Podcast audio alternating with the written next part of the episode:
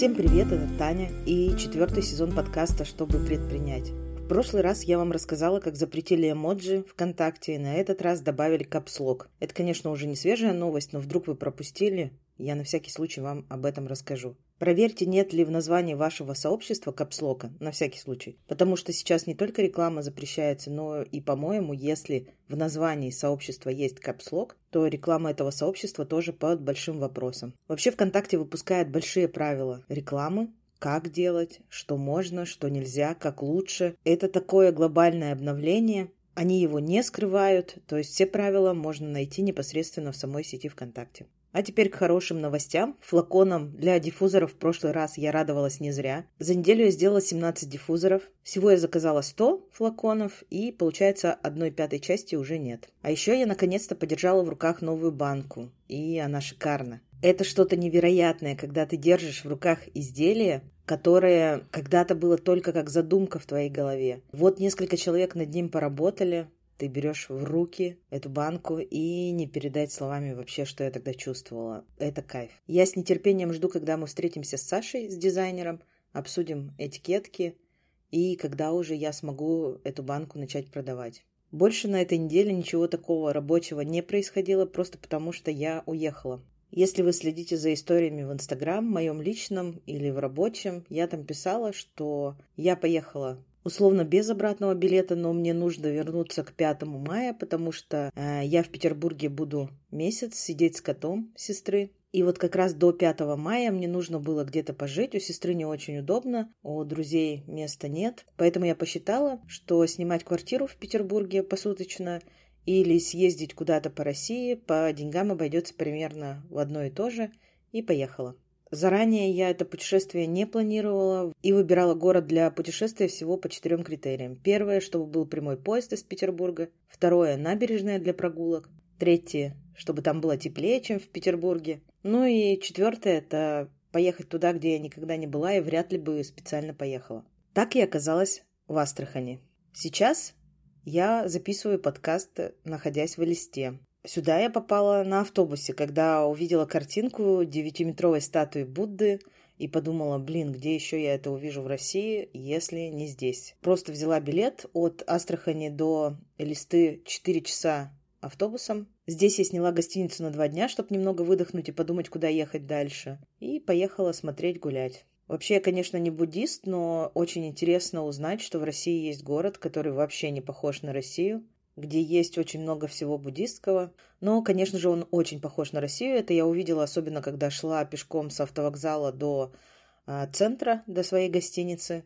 И вообще я забыла, что это очень странно по маленьким городам ходить 4 километра пешком. То есть для Петербурга это расстояние небольшое, и я такая, а, прогуляюсь, посмотрю за одно город. Но какой там город э, на пути от автовокзала до центра примерно один частный сектор. То есть э, выглядит это так. Здесь я подумала, что хочу сменить локацию.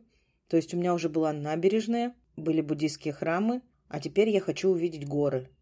И, конечно, тут совсем недалеко, практически рядом, Пятигорск, Ессентуки, Минеральные воды, Кисловодск. Я стала читать, в какой город из этих четырех лучше поехать, и в итоге остановилась на Кисловодске, просто потому что было написано, что там вкуснее минеральная вода, чем в Пятигорске. Больше критериев выбора у меня опять же не было. Завтра на Блаблакаре выезжаю в Кисловодск. Когда вы будете слушать этот подкаст, возможно, я уже доберусь до места. Там у меня планы просто посмотреть на горы, подышать, и уже возвращаться в Петербург. И для себя я поняла одно, что только в таких путешествиях моя голова перезагружается полностью. Когда можно ехать без плана. Когда каждый день я делаю выбор – остаться в этом городе или куда-то поехать еще. Когда вообще меня ничего не держит. Я ощущаю какую-то такую невероятную свободу, и эта свобода передается и на все мои действия, на всю мою жизнь. В этом путешествии я много думала о том, как мне совмещать коучинг, бизнес, мои знания по маркетингу. Помните, я хотела разработать какой-то универсальный инструмент для всех, чтобы помогать предпринимателям не теряться и действовать в любой ситуации, когда решение можно находить буквально там с пустого места или с состояния растерянности приходить в состояние равновесия. И я поняла, что это не так просто. Поэтому сейчас, прогуливаясь как раз по набережной в Астрахани, я придумала провести эксперимент и совместить коучинг и все свои знания. Мне в голову пришел новый формат консультаций, где первые 30-40 минут мы будем раскрывать ваш потенциал, то есть вы действительно узнаете себя заново. Часто люди даже не подозревают, сколько знаний и сил есть у них внутри, а коуч это показывает и учит принимать осознанные решения. Поэтому первая часть такая коучинговая. А вторые 30-40 минут я уже буду отвечать на ваши вопросы касательно маркетинга или бизнеса, буду раздавать советы и помогать вам в том, э, где вам действительно нужна помощь. Часто в консультациях у меня уже есть готовые ответы на некоторые вопросы моих клиентов. И так как коуч не советует, то я нахожусь в таком как бы затыке, можно сказать, когда я ответ знаю, а сказать его не могу. То есть как будто бы до него должен дойти сам клиент. А на самом деле с моей помощью клиент может проскочить эту ситуацию достаточно быстро и быстрее прийти к нужной цели. Конечно, в консультациях, когда вопрос очень простой и ответ на него лежит на поверхности, я подсказываю. Ну, например, не знаю, нужно ли устанавливать онлайн-кассу, если ты самозанятый. На этот вопрос я знаю четкий ответ, и я могу его подсказать. А, например, ответ на вопрос, что мне лучше продавать, носки или кроссовки сегодня, я ответа не дам. То есть вот ответ на этот вопрос мы будем искать внутри вас. Так, на одной из последних консультаций я помогала придумывать название для компании. То есть запуск этого бизнес-направления остановился на том, что для него нет названия. И вот уже сайт готов, и все готово для запуска, но нет названия, поэтому ничего не запускается. Примерно минут за 10-15 мы накидали много названий, часть из которых уже нравилась клиенту, и по ощущениям этот проект будет запущен гораздо быстрее, чем мог бы быть запущен.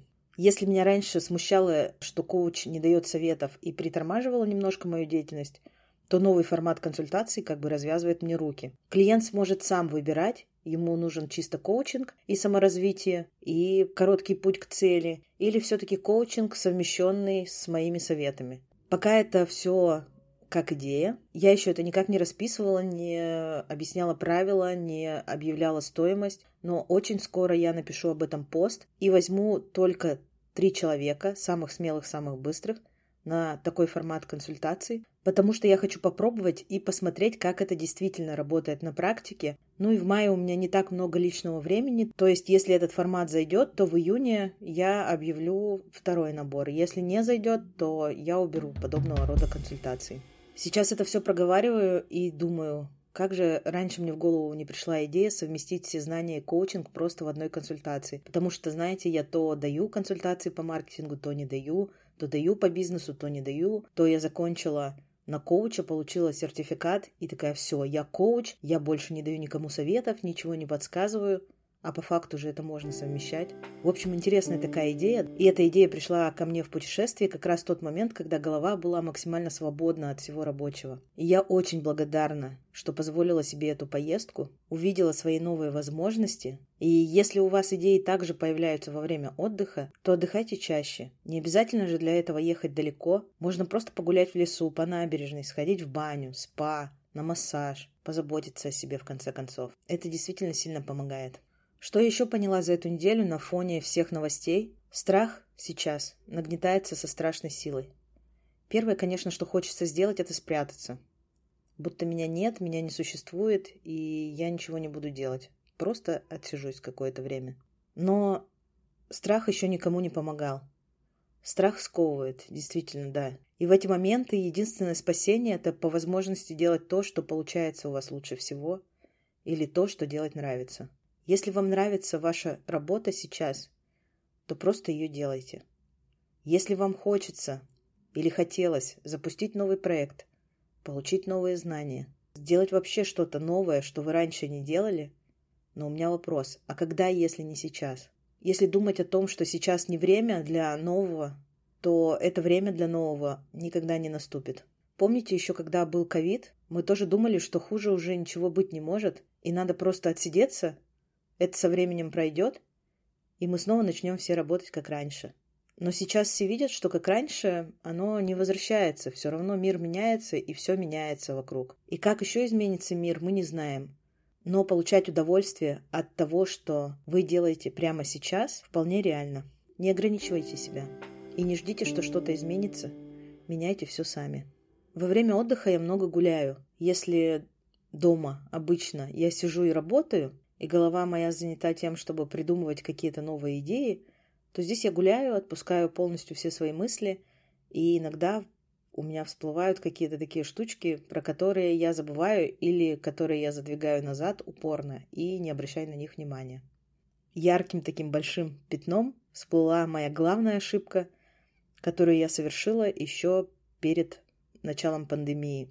Я отключила рекламу, и сейчас я тоже рекламой особо не занимаюсь. Я могу точно признать, что это ошибка, и это та экономия денег, которую не стоило вообще запускать. Без рекламы обо мне не узнают новые люди. Никто не узнает, что я варю свечи.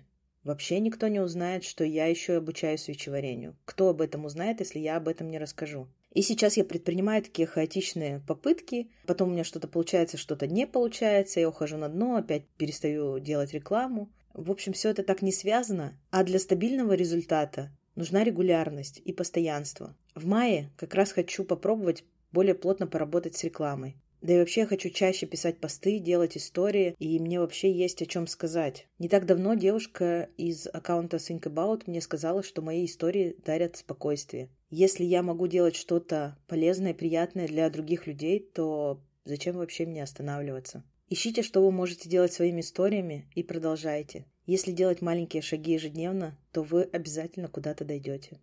Даже этот выпуск записан благодаря тому, что я взяла с собой микрофон и твердо решила, что без выпуска я вас не оставлю.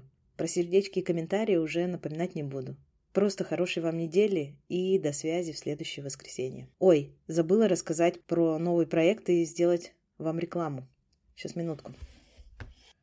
Сегодня я расскажу вам про Свету. Света поменяла полиграфию на творчество и сейчас в небольшой мастерской занимается изготовлением авторских кожаных сумок и рюкзаков, как лаконичных, так и максимально эффектных. Света считает, что сумка должна быть не просто мешком для переноски вещей, пусть и красивым. Она должна быть удобной и эргономичной. Именно такие сумки она и старается делать в которых каждый карман на своем месте. А для тех, кто не готов сливаться с толпой, Света создает неповторимые сумки-рюкзаки с вышивкой. Сумки, которые становились и еще станут призерами и финалистами международных конкурсов. Ссылку на группу ВКонтакте Светы я оставлю под этим выпуском. Это сегодня практически единственная ссылка, которая там будет. Ну и как попасть в эту рубрику, вы уже знаете. Нужно зайти в телеграм-канал этого подкаста, который так и называется «Чтобы предпринять», найти закрепленное сообщение и оставить под ним комментарий. Теперь точно. Хорошей недели и до связи в следующих выпусках.